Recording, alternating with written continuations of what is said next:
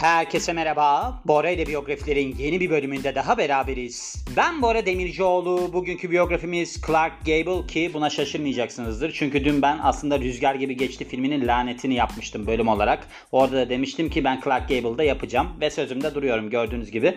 Aslında şöyle ben Clark Gable biyografisini dün eklemeyi düşünüyordum. Sonra vazgeçtim. Dedim ki bir günde neden iki tane bölüm ekleyeyim ki? Yani biraz tasarruflu gitmek lazım filan gibi. Şimdi ekliyorum. Kendisine bakarsak 1 Şubat 1901 doğumlu. Cadiz, Ohio, Amerika doğumlu kendisi. Anneme sordum dün. Dedim ki anne dedim sen Rüzgar gibi geçti filmini izledin mi? O da dedi ki izledim dedi. Çok güzel bir filmdir o falan dedi. Sonra ben 222 dakika olduğunu öğrendiğim için süre olarak dedim ki neyse o zaman güzel bir film olarak ben de insanlara söyleyeyim. İzlemeye hiç niyetim yok. 4 saate yakın bir filmi. Çok sıkılabilirim yani. Ama şunu da yapabilirim. Bölüyorum bazı filmleri. Mesela her gün yarım saat, bir saat izliyorum. Sonunda da bitirmiş oluyorum. Sonra da ahkam kesebiliyorum. Diyorum ki o işte Rüzgar gibi geçti. Çok iyi bir filmdir filan gibi. Bilmiyorum biraz kafam karışık şu noktada. Şimdi Clark Gable aslında buradaki rolüyle tanınıyormuş. Yani en çok tanındığı rol bu rol rol Gone with the Wind'deki yani Rüzgar gibi geçtikteki Red Butler rolü ve Hollywood yıldızları arasında 1930'larda ve 1940'larda en üst sırada yer alan kişi. Sıkça kendisine Hollywood'un kralı ya da basitçe kral deniliyor. 60'tan fazla filmde yer alıyor. 30 senelik kariyeri içerisinde ve binlerce kadınla beraber oluyor. Yani gerçek hayatta da çok adı çıkmış bir çapkınmış. Aslında bu adam çapkınlığı sayesinde film işine girmiş. Çünkü bir tane mentor ediniyor kendisine ilk daha başladığında. Babası mesela bir çiftçi. Ya babası çiftçi olmasının yanı sıra şeymiş de. Bu hani böyle petrol kuyuları kazan kişiler var ya. Onlardan bir tanesiymiş. Hatta diyormuş ki sen de bu işi yaparsın falan diye. Ama tabii ki Clark Gable'ın başka planları var. Bu arada bayağı detaylı bir biyografi olacak. Çünkü ben bir sürü yerden gidiyorum şu anda. Yani 4 tane ayrı sayfadan gidiyorum. 20 tane filan da okudum makale. Öyle söyleyeyim. Zaten dün 3. senesi 3. senesiymiş Borel'e biyografilerin. Kutlamalar yapıldı tabii ki. Havai fişek falan attırdım. 3. senesinde siz bakarsanız ilk bölümüne o kadar çok şey değişmiş ki yani 3 senede işte 530 bölüm falan biyografi yapmışım zaten. Onun haricinde Besin Piramidi podcast'im de zaten 545'te mi ne öyle bir şeyde. Yani şunu anladım. Dedim ki Bora dedim sen iyi ki bir şeylere başlıyorsun yani. Şimdi Ozan Ozanizm projem de var. Hatta orada da yazdım. Borel'e biyografiler dedim ki en iddialı projem bu. Lütfen destek olun diye. Dinleyen birisiyseniz eğer ki orada görmediyseniz ozan.izim Instagram hesabına girip oradan en azından takip ediniz yani. Kötü bir iş değil, çok iyi bir iş. Yani şu anda sadece tanınmamış bir iş. Tanındıktan sonra herkes destek olur. Şu noktada destek verirseniz çok sevinirim diyerek programımıza devam ediyoruz. Demin de bahsettiğim gibi böyle bir petrol kuyusu kazıcısının oğlu. Yani oil well driller olarak geçiyor babası. Ve ardından da aslında babasının isteği gibi hani böyle bir tarlada çalışmak yerine aktör olmaya karar veriyor. Bu adamın da ilginç bir hikayesi varmış. Bu adam böyle ilk başladığında kariyerine diyorlar ki bunun tuhaf bir görüntüsü var falan ki bence de yakışıklı birisi değil yani. Sonra hem kadınlarla hem erkeklerle böyle acayip ilişkiler falan yaşayarak kendine yer edinmiş Hollywood'da. Yani böyle bir değişik başlangıcı var. Kariyerine aslında şöyle başlıyor. Bir tiyatro oyuncusu olarak başlıyor. Ki burada bir tiyatro menajeri yani yöneticisi var. Josephine Dillon adında. Diyor ki ben senin mentorun olayım diyor ve Hollywood'a girmene yardımcı edeyim diyor. Yani şöyle aslında sessiz filmlerle başlıyor kariyerine Clark Gable. Ve işte ilk başlarda demin de bahsettiğim gibi görüntüsü sebebiyle çok eleştiriliyor. Ancak sonrasında Hollywood'un en seksi erkeklerinden bir tanesi oluyor. Şimdi aklıma gelmeyen bazı kişiler var. Ben de onların mesela hiç yakışıklı olduğunu falan düşünmüyorum. Sonrasında bir bakıyorum bunlar bayağı acayip çapkın olmuşlar. Kadınların gözdesi olmuşlar falan. Yani Türk sinemasında mesela çok öyle insanlar var aklıma gelmeyen. Özellikle yeni kuşakta var. Anlam veremediğim şekilde. Mesela bakıyorsunuz adamın tipine. Böyle geniş suratlı falan alakasız bir tip ama çok yakışıklı olduğu söyleniyor görünüyor. Bir noktadan sonra herhalde bir yalanı çok fazla tekrar ederseniz o artık gerçeğe dönüşür diye bir laf var ya. Hatta kimin lafıydı o? Bir tane Nazi subayının lafıydı. Aynı onun gibi yani. Öyle bir durum gelişiyor galiba. Bu adam da yani tabii yeteneğiyle biraz perçinlemiş durum ama sonrasında da önemli kadın oyuncularla başrolde yer almaya başlıyor. Bunlar arasında John Crawford, Jean Harlow, Norma Shearer ve Eva Gardner var. Ve aslında gişe başarısı olarak baktığımızda en etkili isimlerden bir tanesiymiş tarihteki Amerikan film tarihindeki. Bir de 7. en büyük erkek yıldız olarak görülüyor Amerikan Film Enstitüsü tarafından. Böyle de bir durumu var. Boyundan burada bahsetmemiş ama boyu 1.85'miş. Başka yerde baktığım için biliyorum. Known as olarak da bilinir. William Clark Gable. Öldüğü yaş 59. Biliyorsunuz dün de bahsetmiştim yine bahsedeyim. Ölme sebebi kalp krizi sebebiyle hayata veda ediyor. Hatta Misfits filminde Marilyn Monroe ile oynadıktan sonra hayata veda ediyor. Onda Arthur Miller'dır senaryo yazarı. Hatta o Marilyn Monroe'nun da son filmidir. Böyle kısa bilgilerden sonra bir gün mesela milyoner yarışmasına çıkarsanız böyle bir soru gelirse cevaplayabilirsiniz. Cevaplayamazsanız bana bağlanabilirsiniz sürpriz bir şekilde. Ve çocukluğuna gelirsek annesi babasını ben bahsettim zaten ne işle uğraştığını. Annesi daha bebekken hayata veda ediyor. Annesinin hayata veda etme sebebi epilepsi krizi olarak söyleniliyor. Daha bir yaşında bile değilmiş yani bebekmiş. Ve babası ardından tekrar evleniyor. Üvey annesinin ismi Jenny ve piyano filan çalan bir kadın. Hatta Clark Gable'a böyle dersler veriyormuş. Diyormuş ki sen iyi giyinen, böyle iyi kendine bakan bir erkek olmalısın. Küçük yaştan itibaren de dile karşı bir yeteneği gelişiyor ve babasına diyor ki bana diyor dünya edebiyat tarihinin en önemli eserlerinden oluşan 72 ciltlik seti al. Aslında adama baktığınızda belki üvey annesinin de etkisi olabilir ama kendini geliştirmeye çok açık birisiymiş. 17 yaşındayken de The Bird of Paradise oyununu görüyor ve böylece de diyor ki ben aktör olmalıyım çok hoşuma gitti. Sonrasında kariyerine geliyoruz. Birkaç yıl boyunca çabaladıktan sonra ikinci sınıf bir tiyatro şeyinde, kampanyasında, şirketinde yer buluyor kendisine ve oyunculuk kariyeriyle beraber aslında böyle bir kravat satıcısı olarak çalışıyormuş. Meyer and Frank şeyinde, mağazasında. Burada da Laura Hop'la tanışıyor bu da aslında aktrismiş ve demiş ki sen oyuncu olmalısın. Herhalde boyunu posunu gördükten sonra öyle bir şey gelişmiş olabilir. Hala mücadele eden bir aktör olarak Josephine Dillon'la ki kendisinden 17 yaş büyükmüş bu kadın tanışıyor. Bu kadın tiyatro yöneticisi ve Josephine Dillon kendisinin mentoru oluyor. Kariyer olarak baktığımızda filmlerde çok önemli rollerinde yer almasına vesile oluyor. Biraz cümleyi toparlayamadım galiba. Yani önemli rollerde filmlerde yer almasına vesile olan kadın bu. Diyor ki daha düzgün bir postürün olsun senin. Yani Josephine diyor bunu. Ve sesine dikkat et. Yani tonlamaya falan dikkat et. Bakın bu tonlama çok önemlidir. Özellikle oyunculukta çok önemlidir. Hele tiyatro oyunculuğunda acayip önemlidir. Ben geçenlerde Cimri oyununu izledim. Cimri oyununu izledim AKM'de. Ya o kadar kötüydü ki oyun. Berbat bir oyundu. Yani şöyle söyleyeyim. Ben mesela işte yöneticisi falan olsam neyse artık onun makam olarak gider izlerim o oyunları ve orada resmen şey durumu vardı. Yani adam hiç çalışmıyor belli. Ben buradan maaşımı alıyorum diyor. Hiç özen göstermemiş. Tonlamalar yanlış, sesini kontrol edemiyor. Biz balkonda izliyorduk. Hiç duyamadım yani ne dediğini. Ama şöyle de bir fark vardı. Bir tane kadın oyuncu vardı mesela. Onunkini duyuyordum. Diğerleri o kadar salmışlar ki yani hiçbir şey yapmaya gerek yok. Ya zaten biz paramızı alıyoruz kafasındalardı. O yüzden bence tonlama çok önemlidir yani. Ve böyle bir yoğun antrenmanın ardından bu kadın sayesinde Hollywood'a giriş yapıyor. Josephine Dillon sayesinde. Bu kadının yaptığı da aslında büyük bir iş yani. Şöyle söyleyeyim ben bir televizyon kanalında işte işe başlamıştım. Televizyon kanalında işe başladığımda birisi dedi ki sen şöyle yıldız olacaksın, böyle yıldız olacaksın. Geçmişte tabii ben 2008 yılında falan. Neyse bunu söyleyen adam bir noktadan sonra beni hiç televizyona çıkarmamaya başladı. Gidiyorum yanında oturuyorum saçma sapan. Diyorum ki ben ne yapıyorum ya burada falan. Sonra söylediler dediler ki o dediler senden hoşlanıyor. Ben dedim ki nasıl yani? Dediler ki o zaten ilk daha başladığında işe senden hoşlandığı için işe aldı. Seni dediler televizyon falan çıkarmaz o. Gerçekten de çıkarmadı. Yani böyle önümü kesti benim.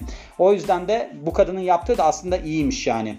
Kariyerine aslında başladığı filmler sessiz filmler. Ardından da böyle sahne rollerinde oynamaya devam ediyor. Film endüstrisinde büyük bir yer edinene kadar 1930 itibariyle ise itibariyle de bu sahne sanatçısı olarak yani tiyatro oyuncusu olarak popülerliği artmaya başlıyor ve bunun ardından da film rolleri geliyor. İlk başrolü Dance Fools Dance John Crawford'la beraber oynuyor 1931 yılında ve bu zamanından bu zamandan itibaren de kendisini çok aranan bir aktör haline getiriyor. Sonrasında birkaç tane filmde daha yer alıyor. Mesela Susan Lennox'la Her Fall and Rise'da yer alıyor. Hayır ne bu? Susan Lennox Her Fall and Rise filminde Greta Garbo ile beraber yer alıyor. Ve Possessed filminde John Crawford'la yer alıyor. Aynı yıl oluyor bunlar. 1930'lar boyunca kariyeri devam ediyor. Başarısı devam ediyor. Bu başarılarında mesela yer alan filmler It Happened One Night 1934 ki kendisine Oscar ödülü kazandırıyor. Bir de Gone with the Wind var 1939 yılında. Bu da Amerika'nın yapılmış filmler arasında en önemli yere sahip filmi. Sonrasında 1940'larda yani baktığımızda Gable aslında eşi Carol Lambert'ın hayata veda etmesi sebebiyle çok sorunlar yaşamaya başlıyor. 1942 yılında uçak kazası sebebiyle hayata veda etmiş bu kadın ve ölümünü takiben Amerikan Hava Kuvvetleri'ne katılıyor. Neden biliyor musunuz? Çünkü ölmeden önce eşin isteğiymiş bu. Yani demiş ki sen demiş Amerikan Hava Kuvvetleri'ne katıl ve hava topçusu olarak işe başlıyor. Mesela askerlik kariyeri boyunca Avrupa'da böyle bir misyonlara, görevlere falan çıkıyor. 5 tane böyle bir çatışmaya girmiş hatta. Bir de Army yani ordu için propaganda filminde yer alıyor. 1940'ların ortalarında ordudan ayrılıyor ve film kariyerine devam ediyor. Bu çok enteresan bir şey değil mi? Yani bayağı savaşmış yani film kariyerinin ortasında.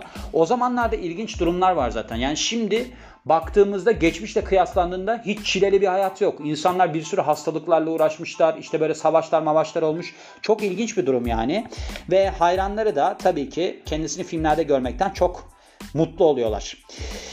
Adventure isminde bir filmde yer alıyor 1945 yılında. Ancak hayranlarının beklentisine rağmen film eleştirel yönden bombalanıyor, hiç beğenilmiyor ve de Gable'ın Gable'ın kariyeri ise hiç eskisi gibi olmuyor. 1940'lar ve 1950'lerde filmlerde yer almaya devam ediyor. Ancak geçmişteki günlerinden eser yok ve geçmişte sahip olduğu aslında bu cazibesini de kaybetmiş oluyor. Son filmi The Misfits 1961 yılında yayınlanıyor ki aslında kendisinin ölümünden birkaç ay sonra yayınlanıyor. Büyük işlerine bakarsak en tanınan filmleri arasında It Happened One Night var. Burada şöyle bir şey varmış. Bir tane şımarık bir miras yedi varmış. Filmde bu adam yani Clark Gable şey rolünü oynuyor. Böyle havalı bir muhabir bu kadının işte gönlünü çalıyor falan. Film acayip derecede büyük sükse yapıyor, başarı elde ediyor ve şey yapmış. Oscar ödülü kazandırmış Clark Gable'a.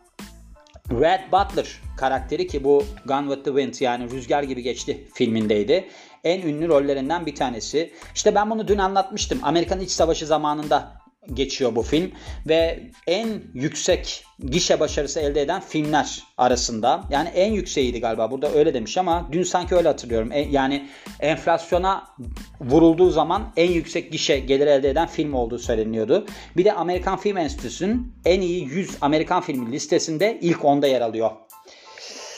Sonrasında başka bir şeye bakar var mı diye bakarsak kişisel yaşamına bakarsak çok çapkın olmasıyla tanınıyor. Mesela ilk evliliği 1924 yılında Josephine Dillon'la 1930 yılında boşanıyorlar. Bu Josephine Dillon da kendisinin mentoru. Hani kendisinden 17 yaş büyüktü ya. ilk tiyatro yöneticisi yani. İkinci evliliği ise Maria Langham'la oluyor. Boşanmayla sonuçlanıyor. 1935 yılında The Call of the Wild filmini çevirirken Filmdeki kadın oyuncu Loretta Young'ı hamile bırakıyor. Ancak şöyle olmuş bu kadın hamileliğini duyurmamış halka. Bunu saklamış ve ardından da demiş ki benim demiş bu şey yaptım evlat edindiğim çocuğum yani kendi çocuğum dememiş. Böyle bir reddedişe gitmiş yani. Carol Lambert'la Lambert'la 1939 yılında Gable evleniyor. Ancak bu kadın işte uçak kazasında 1942 yılında hayata veda ediyor. Ardından Sylvia Ashley ile 1949 yılında evleniyor. 1952 yılında boşanıyor. Son evliliği Kay Williams'la 1955 yılında. Şöyle 1960 yılında bu kadın Gable'ın çocuğuna hamile. Birkaç ay sonra da çocuğu doğuruyor. Neyden birkaç ay sonra? Öldükten birkaç ay sonra. İsmi de çocuğun John Clark Gable. 16 Kasım 1960 yılında Clark Gable hayata veda ediyor. Hani bahsetmiştim pek çok kez kalp krizi sebebiyle öldüğünde 59 yaşında. Filmlerine bakarsak Gone with the Wind 1939, It Happened One Night 1934, Mutiny on the Bounty 1935, Run Silent Run Deep 1958, The Merry Widow 1925, Command Decision 1948, San Francisco 1936, Ben Hur A Tale of the Christ 1925, The Misfits 1961, Boomtown 1940. Ödülleri It Happened One Night'la 1935 yılında başroldeki en iyi erkek oyuncu Oscar'ını kazanıyor kendisi. Bundan zaten bahsetmiştim. Şimdi birkaç tane şeylerden bahsedeyim size. Böyle kendisiyle ilgili hızlı gerçeklerden. Doğduğunda kadın olarak yani kız çocuğu olarak kaydediliyor. Annesi burada demiş ki beyin tümörü sebebiyle daha bir yaşında bile değilken hayata veda ediyor. Bununla ilgili epilepsi olduğu da söyleniliyor. Yani bilmiyorum.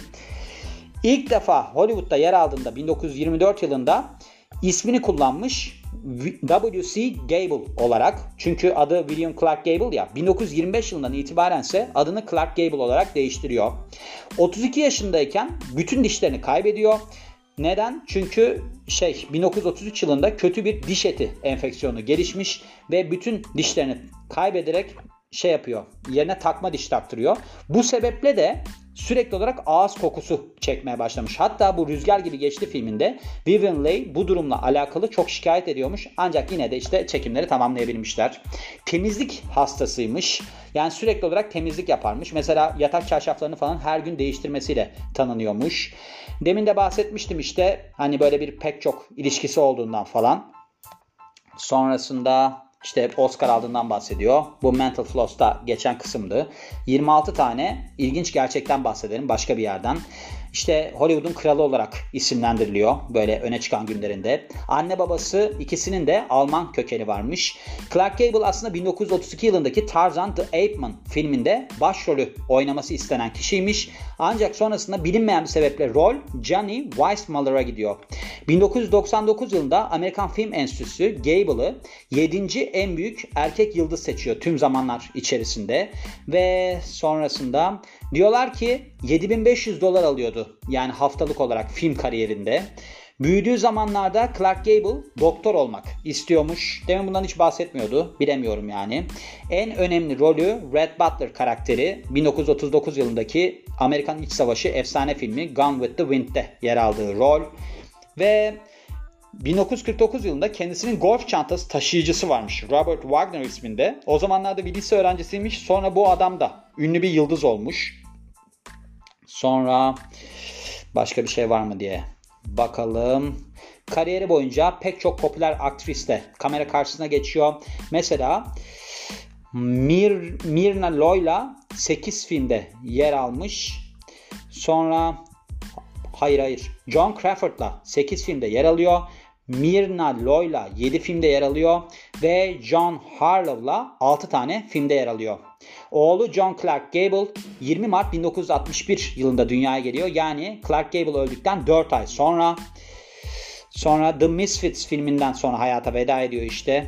Yani kalp krizi sebebiyle biliyorsunuz hastaneye yatırılıyor. Ondan sonra orada hastanede geçirdiği 3. bir kalp krizi sebebiyle ölüyor, hayata veda ediyor. Şöyle 30'lu yılların en büyük erkek yıldızı olarak adlandırılıyor Clark Gable ve burada listede zirve Shirley Temple'ınmış. Yani gişe başarısı olarak baktığımızda. Sonra Clark Gable disleksi hastasıymış. Bu disleksisi olanlar galiba oyuncu oluyor ve zengin oluyor. Keşke disleksimiz olsaydı. Keanu Reeves de böyle, Tom Cruise da böyle biliyorsunuz. Selma Hayek gene disleksi hastası.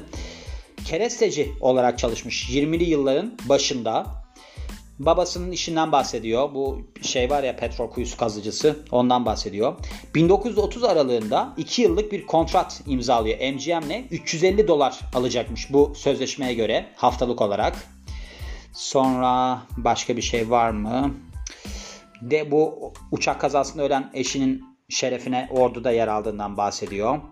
Sonrasında çocukluk zamanlarında Clark olarak çağrılıyor. Bazı arkadaşları kendisine Clarky Billy ya da Gabe diyormuş. Burada demiş ki mesela annesi epilepsi sebebiyle sadece 7 aylıkken Clark Gable hayata veda etti. Ve sonra başka bir şey var mı? Demiş ki yani sözü var. Ben sadece doğru zamanda, doğru yerde olan şanslı bir slop'tum. Şimdi bunun Türkçesini pek çevirmek istemiyorum. Yani başka bir anlamı var mı diye bakacağım. Hani serseri diyelim serseriydim demiş yani. Boyu da 1.85 olduğundan bahsediliyor. Gördüğünüz gibi böyle bir biyografiydi. Yani birkaç tane kaynaktan gittiğim için bazı yerlerde kafam karışabildi ama çok az yerlerde. Genelde de ben bunları yaparken diyorum ki ya bu kötü oldu ben bunu baştan alayım falan. Sonra dinleyince ya bunda hiçbir şey yokmuş niye ben bunu baştan aldım ki diyorum. O yüzden de gayet düz bir şekilde aktarmak istedim. İlk tekrarda bitirmek istedim diyorum ve bu biyografinin de sonuna geliyorum. Beni dinlediğiniz için çok teşekkür ederim. Ben Bora Demircioğlu. Yeni bir biyografide görüşmek üzere. Hoşçakalın.